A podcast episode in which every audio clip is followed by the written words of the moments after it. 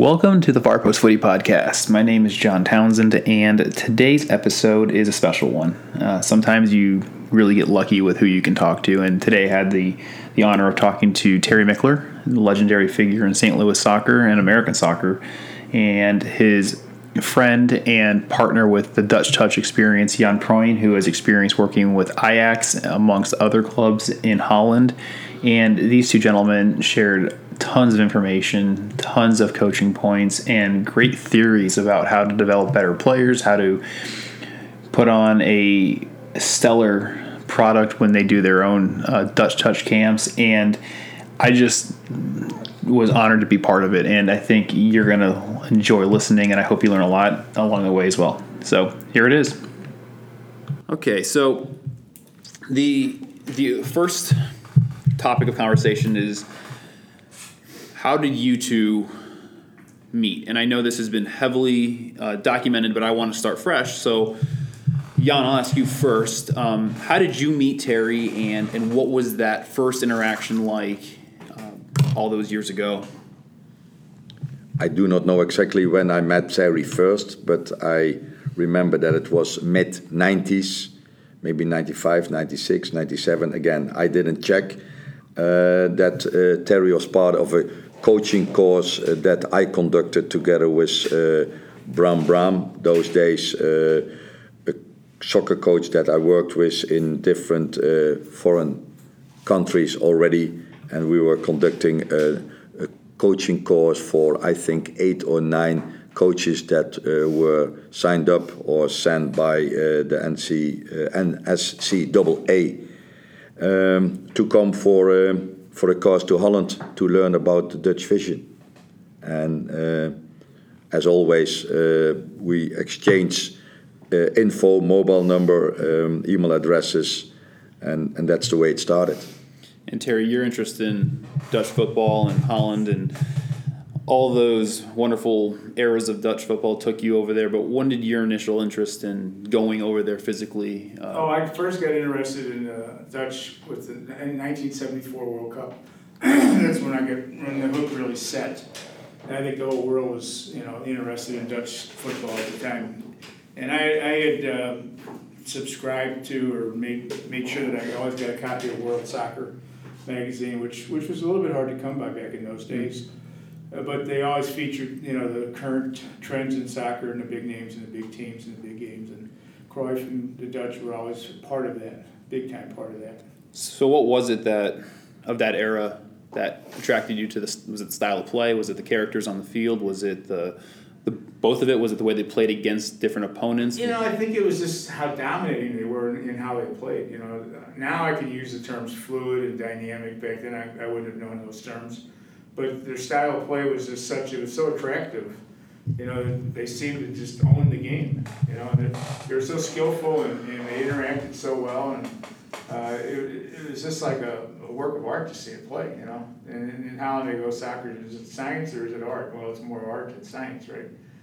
Now, let me let me back up one quick moment on, on meeting Jan because that was an interesting deal. Uh, 97, 1997 I uh, had a chance to go to Holland through the NSCAA to, to do a 10 day coaching symposium. And I think of the 10 people that were there, uh, Kenny was there from Jamaica and uh, Miriam was there from Holland. I think the rest of the people, I think, were from the States, by and large, yeah. So there were 10 of us, and then Jan and his, his partner, Bram. And, and so it was co sponsored by NSCAA and KNVB and it was a 10 day symposium. And uh, it was the most eye opening experience that, that, I've had in my soccer life by far. And credit to both Jan and Bram for, for their expertise, but they were part of the KNVB then, and they had access to any place that anybody that we needed to see or be or talk to or whatever. We were totally in, in, immersed into Dutch soccer. It was just an experience all to itself. You know, it was unbelievable. And then, then the coincidence, that was 97. Lost track of each other. and in 2002, in Baltimore, I went to the NICA National Convention and happened to run into Bob, one of the guys in our class, coming, coming and going into the, into the men's room. And I took a double take. I didn't see Bob's from Pennsylvania. I haven't seen him since the class. And I do a double take and I shout out, Bob, is that you? And he goes, Yeah, that's me. So we talk and I said, uh, Hey, just by chance, have you have made any contact with Jan? He goes, He's here at the convention. I go, Oh my gosh. So I didn't find him at the convention, but Bob gave me his, his business card, Jan's card. So I emailed Jan and said, You may or may not remember me. I was in the course, blah, blah, blah. Anyway, Bob said you were here and just wanted to get, get back in touch with you. So that was 2002. And would you come over 2006 Six. to do the Pro Power Camp with uh, Kevin Kalish? And in 2007, we started Dutch Touch. Yeah. A little bit, a little bit by chance that Bob and I ran into each other. that's that's the world these days. Is everything seems to be you know opportunity and so let's talk about go back a, a little bit. And Jan, you, this is more for you. Uh, the eagerness of Terry and and the, the American coaches and the coaches that are visiting Holland to learn. What did you think of their energy and, and their their view of the game as compared to Dutch coaches that you work with normally? So did they were they just full of questions? Were they more observant? Do you remember? Full of questions, but at the same time very, uh, yeah, interested in, in, in, in all the different aspects of the game. I always say they are asking sometimes maybe too much about tactics. Uh, as they can uh, realize what tactics exactly means and how they could deal with tactics in their own individual situations towards their own level of groups. But now, from the first moment on, as I have a history with the American uh, situation and, and soccer uh, at grassroots level, as I'm uh, already involved in uh, running, not running, being part of soccer camps since 1983. So that was, I think, 15 years before uh, Terry finally came into Holland. So in those 15 years, I I learned I, I, I met a lot of different level of soccer coaches that were all running uh, their, their soccer camps, but that was more, uh, let's say, business or money related. But at the same time, I saw the, the, the soccer coaches improving the local ones in a certain way in the connections that they had already in the years that English and American, sorry, uh, Dutch and, and German coaches came over to be part of the soccer camps. But there was always, for me, and that was the starting point, that I'm still in America in the summer in, in running now my own camps, that I, I was very pleased with the with the, the, the interest of becoming a better coach and knowing we don't have the history you are from Holland in this situation. Holland did very well, 78, 74. We like to learn. We like to, to get better. You can help us. Right.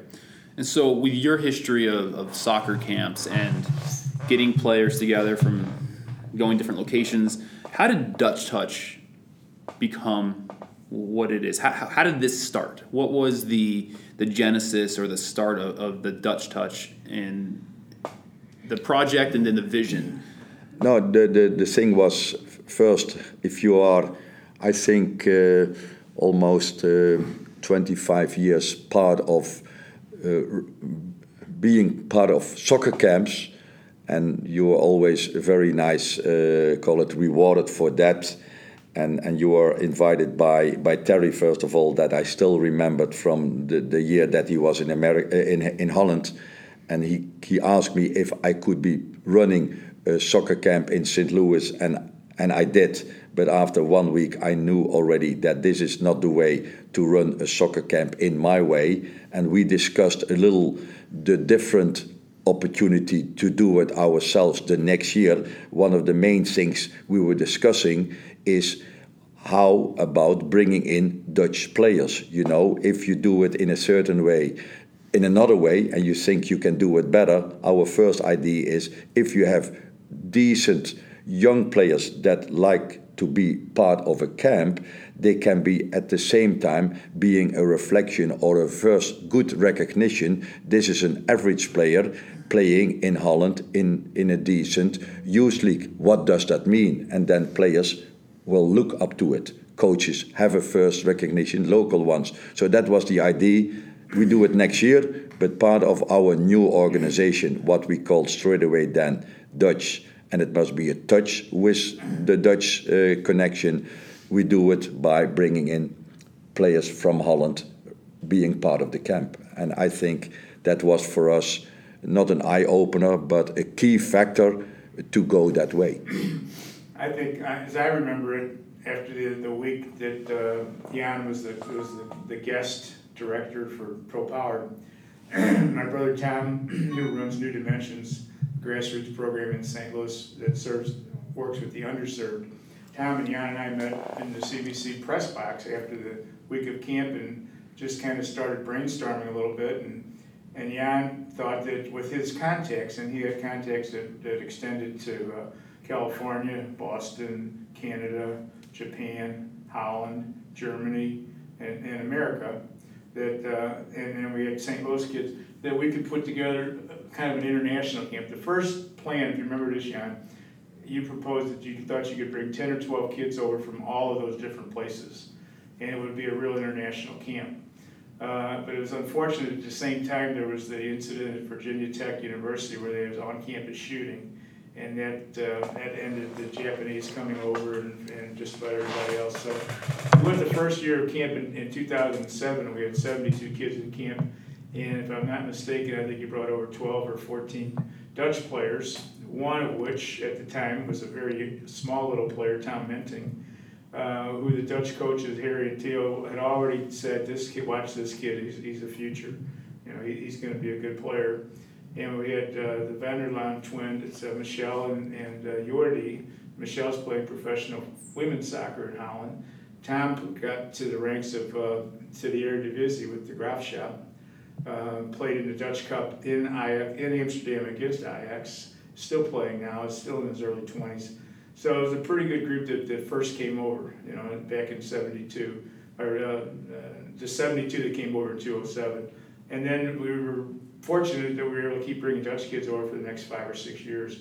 And that impacted the camp because, you know, our kids could look at what a Dutch player looked like, how they trained, how they played, you know, and, and, uh, and, and give them some encouragement that, you know what, this is what I could be if I work harder at it. So that was, that was really huge when we were bringing the Dutch kids in. So when did it evolve into bringing a Dutch coaching staff in as well? Was that always the case? That was initially, yeah, because okay. the first year it was a small group of staff, a small group of kids, 72. And Jan brought in two of his senior coaches, I, I call them senior, Harry Janssen and Theo Dirks, and they were both 60s and 70s at the time. 65 retired, just retired from their. Uh, normal job they had outside the soccer, but they were still working for Dutch FA as their foreign coaching educators. You know, they went to Costa Rica, they went to Kenya, they went to the to the locations where not everyone uh, did like to go, something like that. Or so that, that was our first group. It was just a small group of Dutch coaches, uh, and then that grew every year. Now we're up to we've got five Dutch coaches pretty regularly coming to camps and stuff. And, that was the attraction was that if it was going to be Dutch touch, it had to be Dutch. You know, there had to be an element of Dutch in it. And we were able to have it with the kids in, in the in the camp as players and as the coaches, and Jan as a director. So one thing that I've always talked about and with you Terry and, and Jan as well is you can't copy culture; you have to create it. But bringing that Dutch culture to the states, to St. Louis, what has that done over the years, and what did it do initially for the learning and the the overall experience for the players, the parents, everyone involved, bringing that culture here? Well, that's a good question. Part of the answer, part of the answer, I think, it's going to be a roundabout way to answer the question. But uh, when Jan brought those kids over, our families housed them.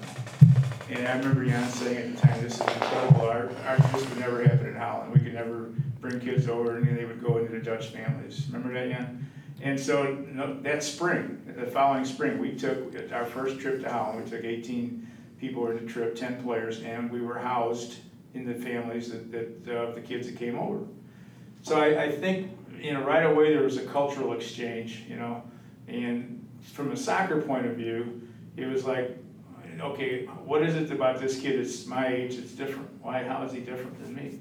And when you go over there and you experience it, you see the training and you see the development, and you see the process, and you just see the lifestyle. And, and it all comes together, and there's, the picture gets pretty clear once you put all that together. And until you have that to look at, you're just looking at the same picture, which, which we see every day, which is, which is our, our style, okay? Right or wrong, good or bad, it's our style.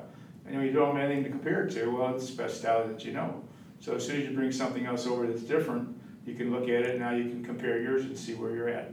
I think that was the biggest thing that everybody took out of it was there, there can be a difference between this kid and that kid at the same age if the process works in a, in a different way. Jan, what do you think? Do you have anything to add to that? Yes, I think we can make a difference only maybe then in the week or the two weeks or the three weeks now that we are running camps, but no one except maybe some they join the camp for, for two weeks. Uh, but I always say, and, and that's I think where that's what I learned at Ajax the time that I was there. We have an idea.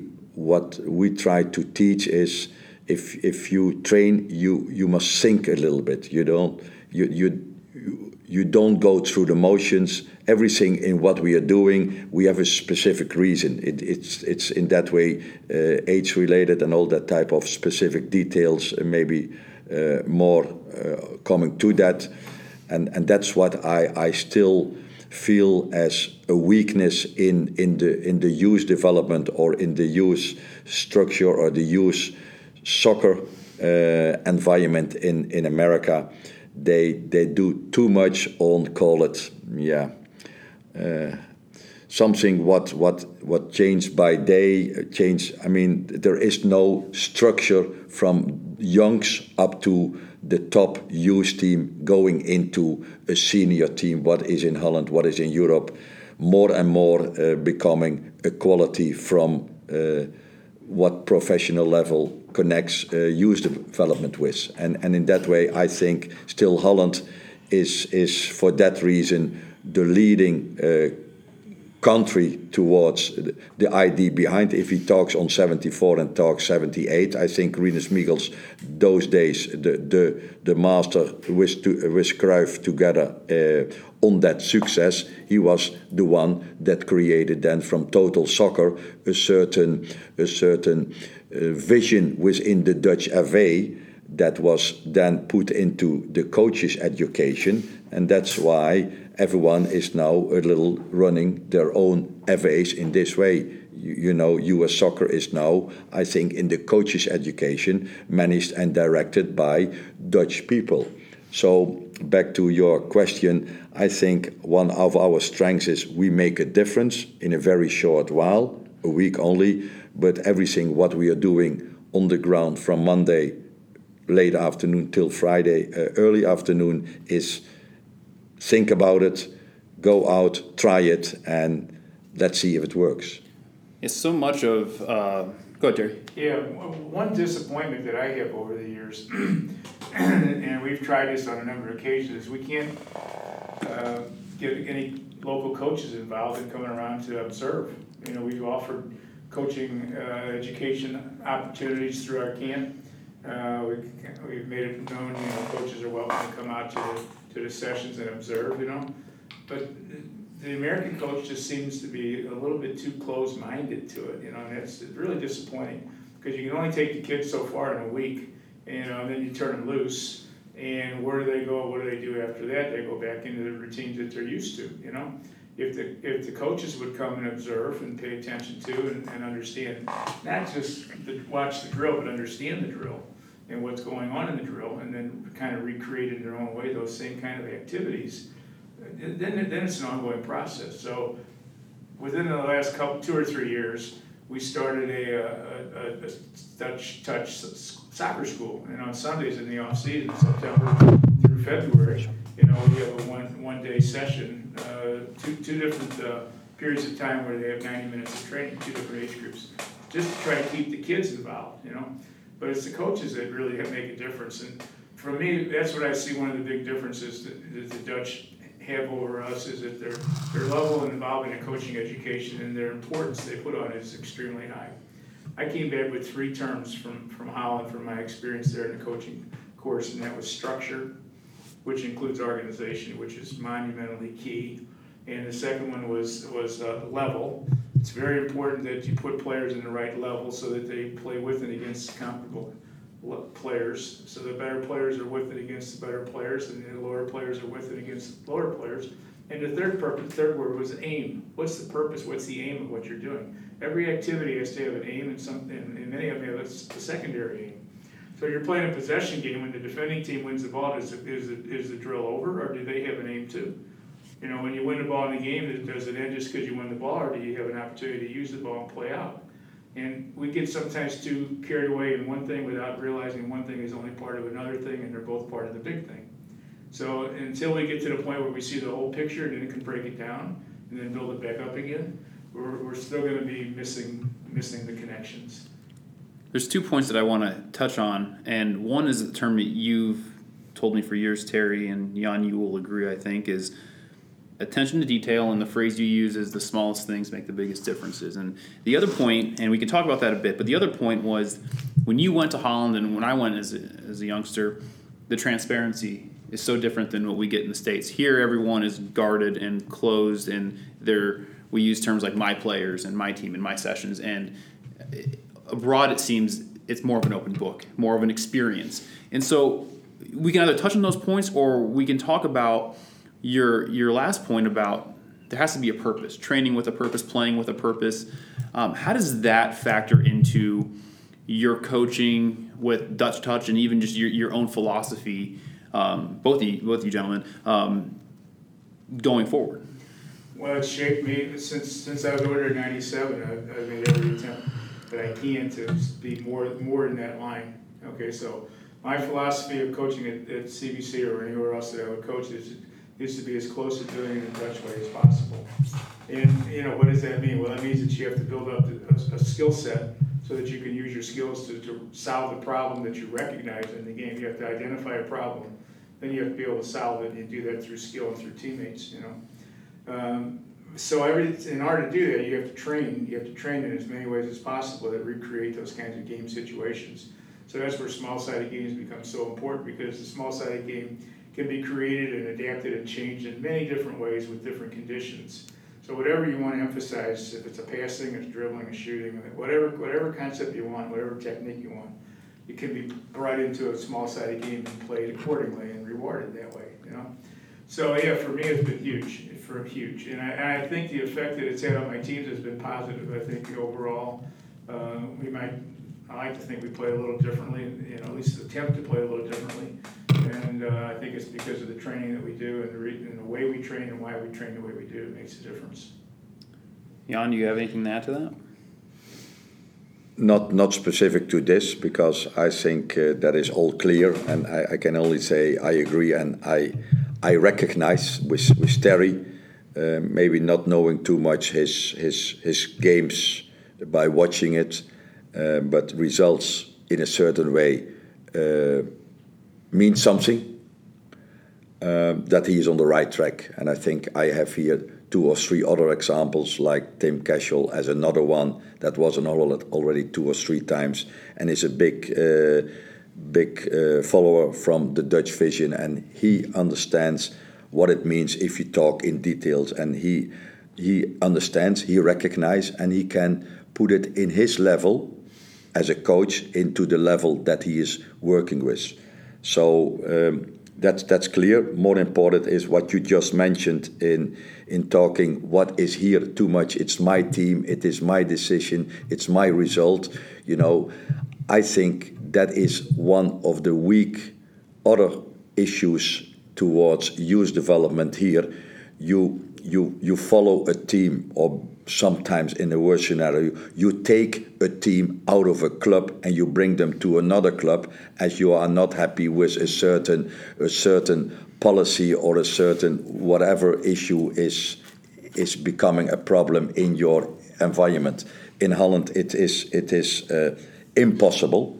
That's one. But more important, I mean, if you talk then on Ajax, I had the pleasure and and and the how you, you explain that the the advantage of uh, not only the pleasure but the the benefit to work there four years and I still remember one day I didn't play at Ajax I'm not not coming out of Amsterdam I came from the east but was brought in by Hans Westerhof that knew me from Dutch FA and coaching education. I had one time as just one of the the employees, a, a, manager international youth development, the the the the, the, right moment to sit in one meeting with, with Co Adriaanse, the head of academy, as well, Johan Cruyff, that had a night to spend with all the, the coaches from the academy and all the other technical people to discuss a way to go forward where Adriaanse put his, his, his vision on, where Cruyff added something what was maybe not good or whatever he, he brought into the meeting. And they were asking all the people that were attending that meeting on their personal opinion. I'm, I'm saying with this is that a top club like Ajax that had a history, that everything, their biggest thing was you are part of a technical team, you're part of an academy, please tell me your opinion, tell me your thoughts, and we can see if it works. You know, one of the things that I learned and experienced there every Monday, coaches were sitting in one dressing room and they were discussing their opinion about how they analyzed, how they saw the game from another coach. So that was early 2000, and I think it's still the days that certain things are changed at Ajax, but I think and, and Ajax is the best example at the highest level. But in Holland, it's very clear and simple to that, that you're part of a coaching group towards saying certain things in the whole youth structure. And, and again, I think that is here too much a more individual way that everyone goes his own way and they don't care about what came after or what is coming next year to you. That is, that is, I think, something that I like to add in the in, in the transparency and in detail. Yeah, I think that is something that makes our Dutch touch uh, thing very different because I think it's it's very important and a player must recognize it makes a difference if you play the ball to his right foot or to his left foot in relation to a certain direction where the player must go to. I'm talking just on the, on the foot, but that's the same over a distance of a pass or other things that we put in place if it comes to details. Boy, that just stimulated a whole lot of thoughts in my head. Uh, yeah, great job. A lot of points you brought up there. But for me, the biggest resistance point is, is the attention to detail because our kids are so programmed to just do it and don't pay any attention to how. And, and part of that is responsible, and not part, mostly the responsibility of the coach to have a, have a, a, an eye, a critical eye for what's going on, number one. First of all, they should know what it, what it should look like. That's the starting point. What should it look like, this, this activity that you're doing, whether it's technical or tactical, whatever, what should it look like? And then secondly, what are you seeing? And then thirdly, how close is it to what, what it should be? And if it's not very close, can you correct it? Where do, can you break it down and identify where it's, where it's going wrong and correct it? One of the first things I look at when I watch kids play and they're doing passing drills, I, I look at their foot. I look at their passing foot. And when I see a kid with his passing foot with the toe pointed down, I'm gonna right away say that kid needs some help because he's going to miss more passes than make. Because until you raise, the, when you raise that toe higher than your heel, then you got a better surface area to contact the ball in the pass. You'll make more better passes than you will if your foot's down. It's a critical little thing, but I see so many kids that don't do that. And second point is you see kids turning away from the, the play and turning their back to the, to the play, it's like I didn't know they all had eyes in the back of their head. How are they going to see the ball? You know, little things, they're critical, but they've never been told before. So I tell my guys, say you got three week grace period here because nothing's going to change for you in three weeks. But after three weeks, you better start getting used to my way of doing it. Um, and I'll help you with it, I'll point it out to you, but then it's on you to, to work to change. So attention to detail is huge. And just as John said a minute ago, it's a matter of the right pass to the right foot at the right time at the right pace. And the reason is why? What's the reason for it? There's a reason for it. Every time you do it right, it sets up the next play. It makes that play easier and sets up the next play. So the higher level you play, the economy of time and space becomes more critical. You don't have it, so you got to create it. So if you have to, and this was very apparent in our trip to Holland uh, last spring. Our kids would stop the ball while they're standing, waiting for it. So you got that. Stop it while they're standing and waiting. Then they would re- try to reposition it. Then they would look for an option, and then they would try to pass. And by then they had already eaten the ball a long time ago. The Dutch kids would not stand to wait. They would meet the ball. They would ask for the ball, open up, go to the ball, receive position, turn the ball, all in one sequence. Have an idea of the play, and then make the play. They're three steps ahead of us on both sides of the ball. And how do they get that way? At, at 12, 13, 14 years old, they do that because at 8, 9, and 10, they're already learning those techniques. And, and as far as the coaching status, I always say this a lot of times I, I see coaches that just make it so difficult to understand because I think they take the idea that if, if I can say this in a way that you don't understand it, then I'm so much more superior to you because only I understand it and you don't. And I think, you know, Cruyff says the hardest thing to do is to make something simple. We do our best to make it more complicated. You know, we, instead of breaking it down to where it's simple, and I tell a lot of coaches, you know, here, here's what you need to do, blah, blah, blah, blah, blah. And they go, that's all there is to it. And I go, yeah, that's all there is to it. There's not A, B, C, D through Z. No, this is it. Do this, do it right, and you'll be fine. It'll be a good starting point, right? But we have to always have more. More isn't always better. Went to a clinic years ago. Dutch coach was conducting it, and his topic was about playing in the right moment. And he started off with a two versus zero drill. And he did about a half a field drill, two versus zero to a goal. Okay, what can go wrong there, right? Well, he pointed out a whole lot of things that went wrong. You know, passes were just erratic and, and why, and constantly asking the question, why? Why this, why that? Why now? Why not then? Why this, you know? With no opposition. And then finally it all kind then he started building it up and then as he did it, and the nice thing about the Dutch approach is, once you identify break it down and start to build it back up again, you start seeing it working. It works. But you've got to have people that are in position that are observing it correctly to make it work. You know, I have an expression I use with my kids that habits don't know good from bad. And if, if somebody doesn't step in, you can get real good at being bad. If you get if you get a bad habit down really good, it's not going to help you. But somebody's got to stop and say, hey, that's not right. Here's a better way of doing it. One more thing, and I know that, that when we go to holiday, if a kid leaves a team, or if the family moves from one location to another in the country, and signs up for another team, chances are when he joins that new team, he won't really be missing out on much of anything because the coaching education at that level will be consistent from A to B to Z throughout the country. Jan said it very well. Here, you know, coaches don't know what, what they're getting from the year before. They don't know what the kid's supposed to be like the year he leaves. And, you know, the system in Holland is so regimented that it's an educational program through soccer. They call it soccer education. And uh, I met a, a Ajax coach through Jan over there a few years ago, Patrick Latru, who was with the youth program for Ajax for about 20 years.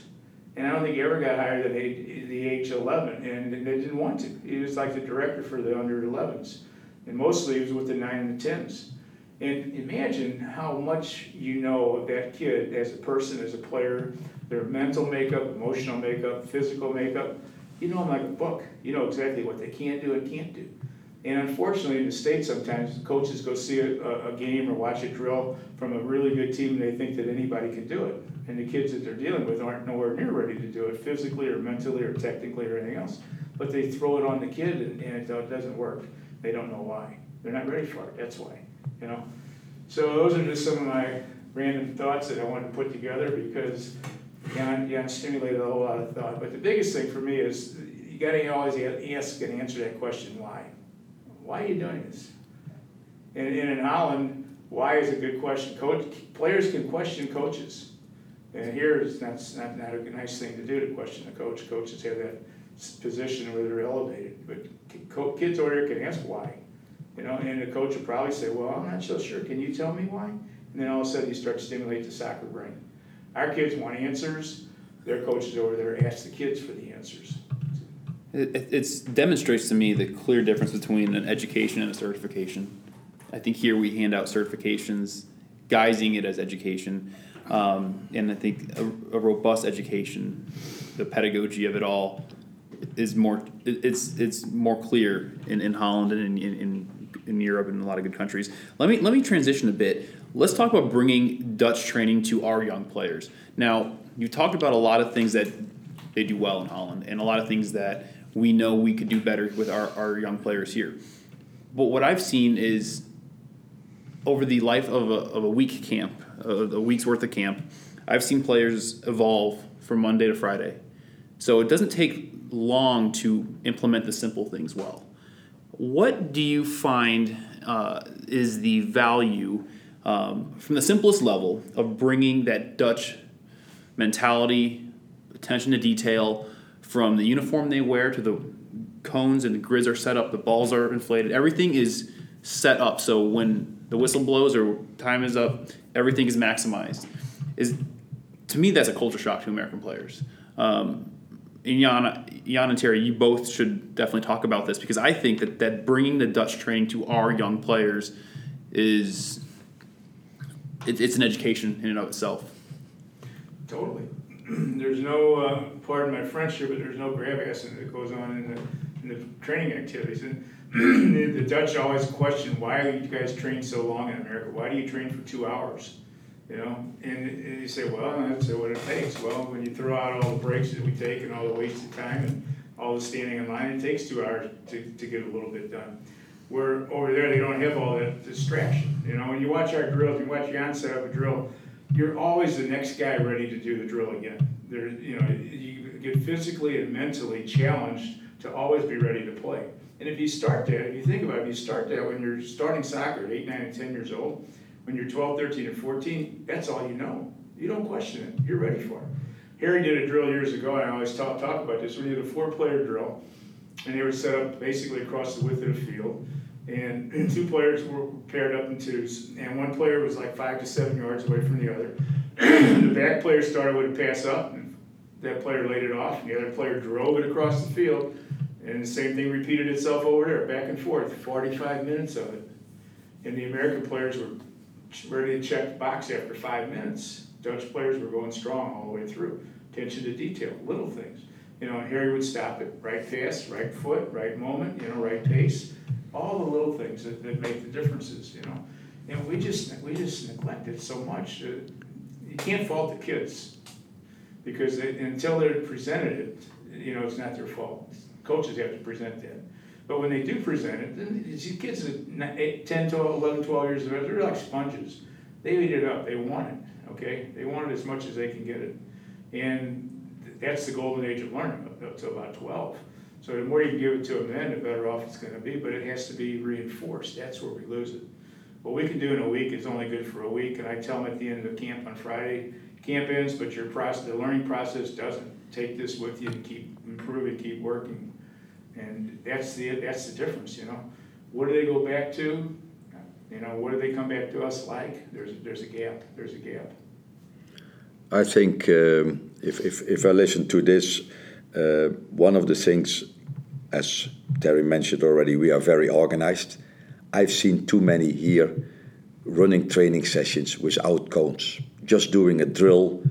I don't know what they put out on, but I'm, I'm thinking uh, a, a, session starts with a certain recognition of space, of a, a, certain routine, a pattern. If you put cones out and you, you run from this to that cone, the ball is coming from this cone. You can say, and, and, and that was in, in the years that I was there at Ajax, that they were saying they are developing robots in a term that Ajax was 4-3-3 system, and every player knew exactly what to do as a right full back in that in that situation.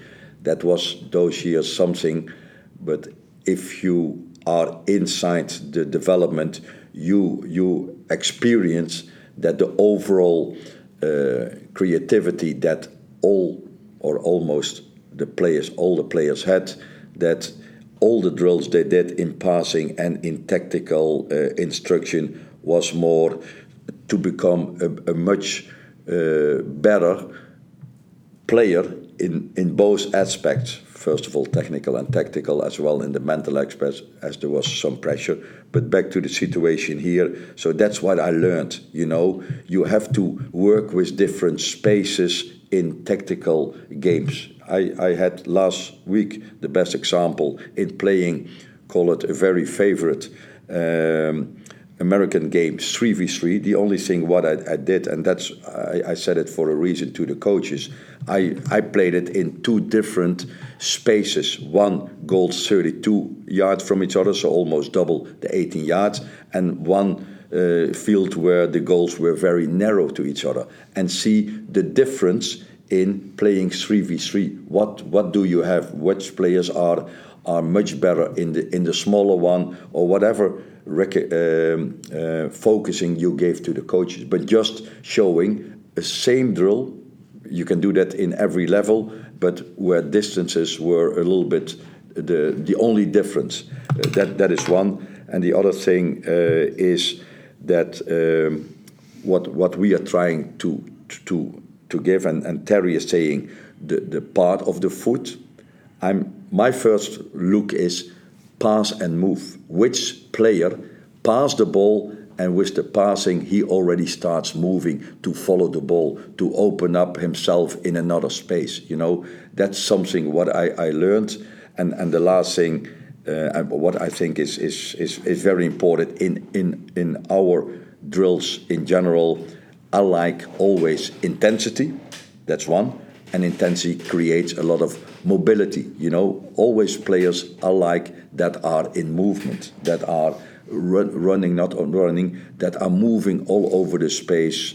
Um, that that I think that is a difference. As he said, players here are watching, or I call it reacting a lot to the next situation. And the last thing I think, what is um, based in Holland, we, we try to create players that have an ID. I think it is not only having an ID, but you must try to teach confidence in the game. I mean, what we like to do, you can say this is a bad pass we in Holland we say that it is a bad pass, but also we tell him then how can you do a better pass. So we explain a little bit that it is not a critical point to say that it is not good, but give them already a, a, a better solution to solve the, the the negative quality or the weakness. But it's more that we try to to give them confidence as well to to give a lot of compliments. You know, here a compliment is probably at the end of the game a good result. A win is already a compliment, but you don't give it to players individually, I think, too much. And if I see the improvement of the confidence, mainly from the weaker players in the camp, I think that is huge. So one thing that uh, I want to touch on, I think, is very important is the value of small sided games. And my upbringing here, and most American players can attest to this, is you always had tons of space to play, always empty parks, and we never maximized the value of small sided games. And I think it's becoming more prevalent, but how do how does that factor into when you create activities with the, the Dutch camp or just in general getting players involved to one promote confidence, not make them afraid to make mistakes, give them repetition. Um, what is the value of that in terms of bringing the Dutch vision to an American player who's afraid to make a bad pass, who's afraid to make a mistake? Do you think the small sided games increase their confidence or, or, or what? I think it can increase the confidence, but my only my only issue is um, in what situation. And, and again, here you have tournaments 3v3, you have nationals 3v3. And then you come a little bit to what Holland makes uh, the, the small sided game uh, a little bit more famous. We started long time ago 4v4, yes, as one of the main things that they were saying and I was part of that. Uh, more touches, this and that, but as well, you need always four players to create width and depth. You know, if you see here, then the 3v3 tournaments, it is three players playing in a small sided area for whatever way, uh, a lot of tempo, a lot of individual action. But if you bring that down to a little bit more the, the relation with a real game, the fourth player is lacking, you know, and it goes to a goal where I'm thinking, is that is that specifically then good what works for the game, for the player especially or the individual, and then I have my my, my doubts. I'm, I'm reserved, you know. If I look to the 3v3 that we played last week, then we played it with big goals. We played it with a first player inside the game. That was the keeper, you know.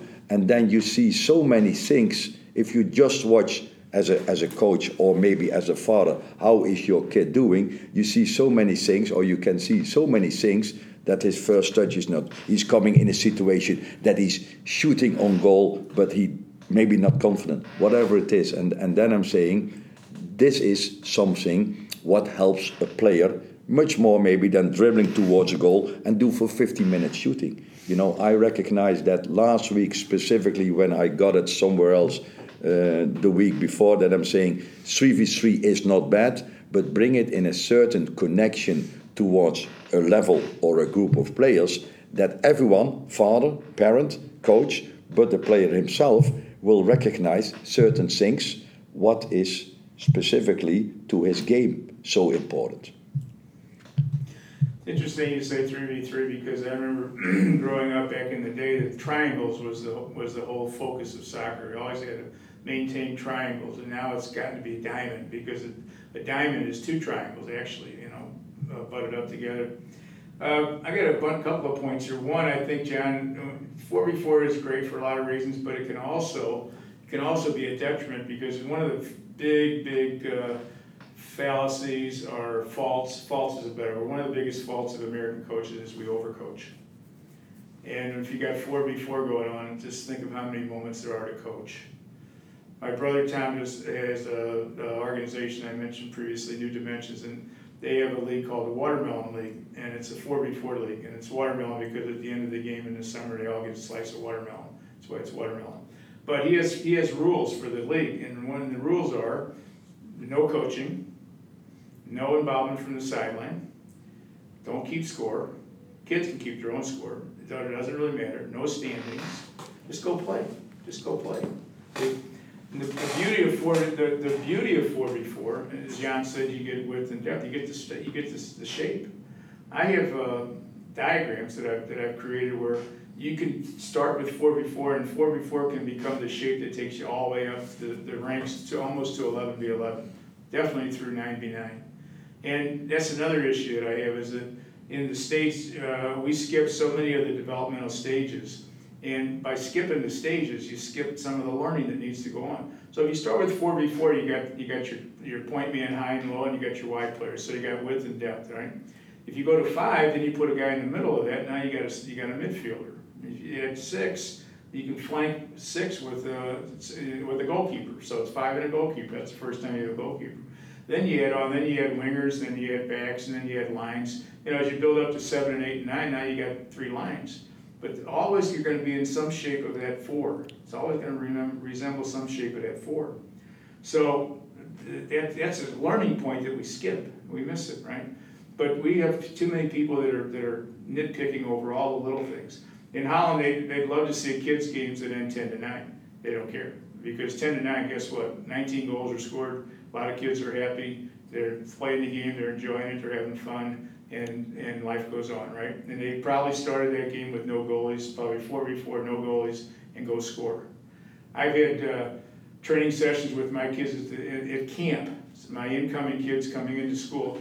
Uh, come from some of the local clubs, and we play 4v4 or 6v6 to goalkeepers. And after about five minutes, I tell the goalies, go take a break, because nobody's ever taken a shot on goal. They don't shoot. Our kids are programmed almost not to shoot anymore. So I take the goalies out and I go, hey, what are these two things up here? They're goals. What are they here for? You're supposed to shoot it. You're supposed to score. That's the game, right? So I asked the kids, you know, what's the first thing you should do when you get the ball? Oh, find a teammate to pass to. Well, maybe. What's the, what's the most important thing in the game? Well, scoring goals, right? So do you think when you get the ball you might have a chance to score? How are you going to know? Take a look. So I said that pass that you want to make, that's your third option. That's not your first option. So re- reconsider that. Always look first to the goal. And 4v4 always puts you in a position where you can be looking to a goal. Small sided games in general, right? You've always got some objective because there's got to be an aim in your in your play. You got to be playing for some reason or purpose. That's some kind of, we call that a goal. It can be a lot of different things. Belgium now has adapted a new policy. They're playing 2v2. And They, uh, they just think that uh, at, at the youngest ages, there is really no, the only skill they have is running with the ball individually, dribbling and kicking it. So they're playing two v two to build up, to build up to, to more stuff. So it's always like, what's the, what's the starting point? What's the progression? You just can't jump into deep water until you know how to swim.